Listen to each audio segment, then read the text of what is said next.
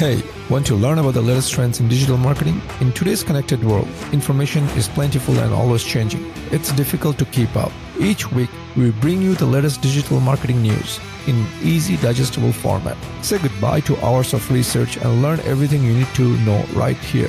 You are listening to This Week in Marketing.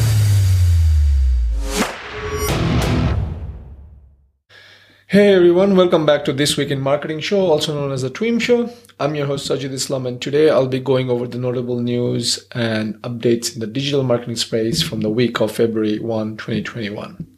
So today, first off, we have updates from LinkedIn, aka Microsoft. Uh, as you may know, uh, LinkedIn was purchased by Microsoft uh, a year or two ago, actually, maybe two years ago but anyway, uh, they just uh, in the most recent quarter earnings update, Microsoft said LinkedIn sessions has increased up to 30% uh, and conversations have been gone up by 48%, uh, which basically means uh, people are using LinkedIn a lot more. LinkedIn learning, uh, people are ha- they've seen double digit growth, or actually it has grown by double. So overall, what Microsoft is saying is that they're seeing higher levels of activity and advertising for businesses growing so well in a space for digital marketing and things like that. Now, why are we covering this in our show? It's that the opportunity that lies uh, for small businesses on LinkedIn, right? That's what the angle is. I mean, this is not a financial, uh, you know, analysis podcast show where we talk about oh how well Microsoft did or how well uh, LinkedIn did and whether we should buy their stock or not. This is a show about marketing, but we do bring the quarterly, um, you know, data uh, earnings report, and we take that and we kind of figure out whether we should or should not, and what opportunity lies out there for small businesses in the advertising world and marketing world. And we have done this for previous quarters as well. So coming back to the point is that what we are learning is that LinkedIn is growing. And I have mentioned this again in the past in our show that if you are not in LinkedIn now, you are going to regret next year or the year after when you get in and it's already the price has gone up. I mean, for now, you know, most people comp- most people say, "Hey, the price on LinkedIn is already too high," and it is actually true. But imagine what it's going to be uh, when everyone else is on LinkedIn and you w- were left out. So with that, what I'm saying is that LinkedIn has expanded its inventory in terms of opportunities for different types of placements. They have introduced LinkedIn stories. They have LinkedIn news feed and all those things. Give it a try. If you're into B2B, B2B space or if you're targeting professionals, this is probably a platform where you should look into. And it's probably, in my opinion, better than uh, Facebook in a different ways because now it's all about professionals.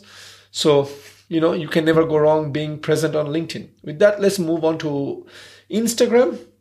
So from Instagram, you know, this is a very nice update where they're saying is that they have a way for you to uh, bring back recently deleted folders or images. Uh, they're saying, you know, oftentimes accounts get hacked and you could um, people can intentionally or accidentally delete images that they didn't mean to delete and so they're going to give you a 30 day grace period uh, and if you change your mind you can go back to your deleted folder and you can bring back those images. It's like when you delete files or images on your iphone uh, it goes into this deleted folder and stays there for 30 days and then after that is poof, gone forever. So that's actually a good way to activate activate this new feature. You will have to go to settings then click on account and then uh, the recently deleted option will be there. You just have to turn it on from there and uh, i believe you should be able to get it from there. With that let's move on to the next one which is google ads. Now google ads just a couple of days ago uh, announced that they're retiring this thing called broad match modifier. Now, I'm not going to go deep into what a broad match modifier is on this show just because it's a it's a topic of its own and we can probably talk for hours without uh, you know really uh, before i could actually explain to you what it is but in short in the past, you know, if you had a search, if you had set up your search uh, ads in a way that you know your you would do ads would match match for things like say resume services. And if someone was searching for what are some service skills to put on a resume your ad would match right? Uh, that advertisement would match and google is saying hey that's contextually we've seen that you know that's really it gives a lot of false positive. Customers end up spending a lot more money because they basically want to they're promoting something called resume services or they probably wants to show their ad to people who are searching for resume services or variations of resume services. But the way this broad match modifier worked you know oftentimes they would get a lot of false positive. Eventually they will end up sh- matching for you know queries where people are searching for what are some customer service skills to put on a resume. Because again remember resume services a broad match modifier which is basically what broad match modifier means that you know loosey goosey way of saying if the search if the person searching for something that has this word resume services in any order shape and form yes match it and show it. And that's why you would end up matching with someone who is probably looking for what skills to put on a resume uh, for customer services position and you're still showing up. So google is retiring this option um, and in a way it's good in a way it's bad. All i will tell you is that if you are listening to this podcast and you are listening to broad match modifier you're doing google ads by yourself and you are listening and you are like kind of surprised what broad match modifier is maybe this is time for you to kind of you know go seek some expert advice uh, because oftentimes I personally do Google Ads and I will say I use this for a lot of um, market testing, right?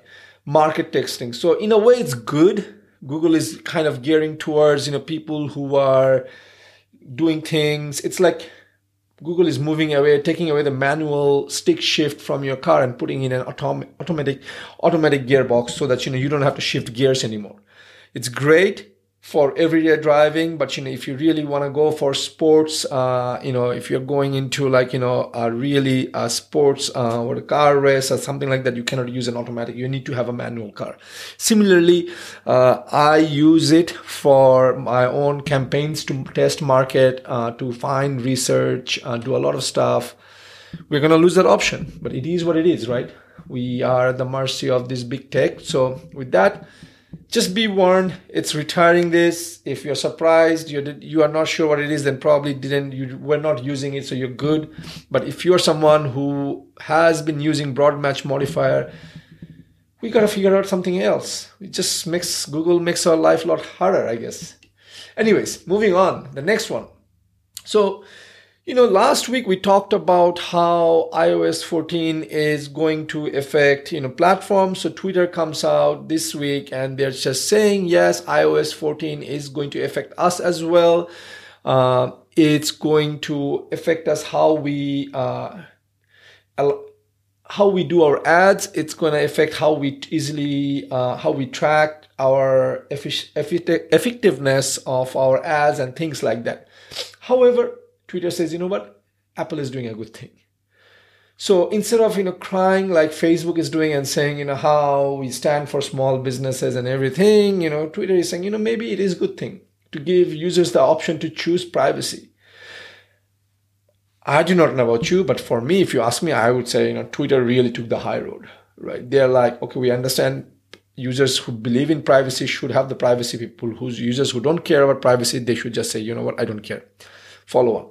Actually, last week we talked about Google finally caving into Apple's uh, you know new privacy policy, and they said you know we are going to move away from IDFA and we're going to use uh, whatever Apple tells us to use. So that was Google caving in, and now Twitter is coming out, and Twitter is saying you know what, it's okay, we're going to be hurt, but we'll figure it out. So that's a very good thing for Twitter. Moving on, the last one of this week is from Facebook. And I kind of touched on Facebook a little bit, how they're like, you know, acting like they're unhappy. So Facebook basically uh, has decided that they're going to come up with their own pop-up message to convince users, hey, it's not so bad if we track you because we are going to use this tracking to allow you to f- show you more effective ads, like, you know, ads that align more closely to what you are looking for, right? So look at it how they're saying it, right? That's what they're saying. And also they're saying if you don't allow us to track you and if you don't allow us to do all these things, then you know small businesses are going to be hurt. That's what Apple's uh, that's what Facebook's saying to counter that. However, you know, two academic marketing professionals from Harvard Business uh, two academic marketing professionals came out, and this was an article in Harvard Business Review, accused Facebook of using untrue and misleading information to convince user to accept their data sharing request. Folks, I don't know if you're listening to this, it's not just me who thinks, you know, Facebook is full of it, right? Even people, academic people and Harvard, uh, esteemed journals such as Harvard Business Review is saying that Facebook is full of it. They're making things up. They're making it sound like the world is coming to an end. Hey, Facebook, just so that you know, if you really loved small businesses, you would not be banning their accounts. You would give them an opportunity to tell their story, listen to their stories, have an effective process. Your, their ad business is under a big threat. First, it's iOS 14. Then there was first, sorry, I would say first there was TikTok. Then there is iOS 14. Now there is Clubhouse.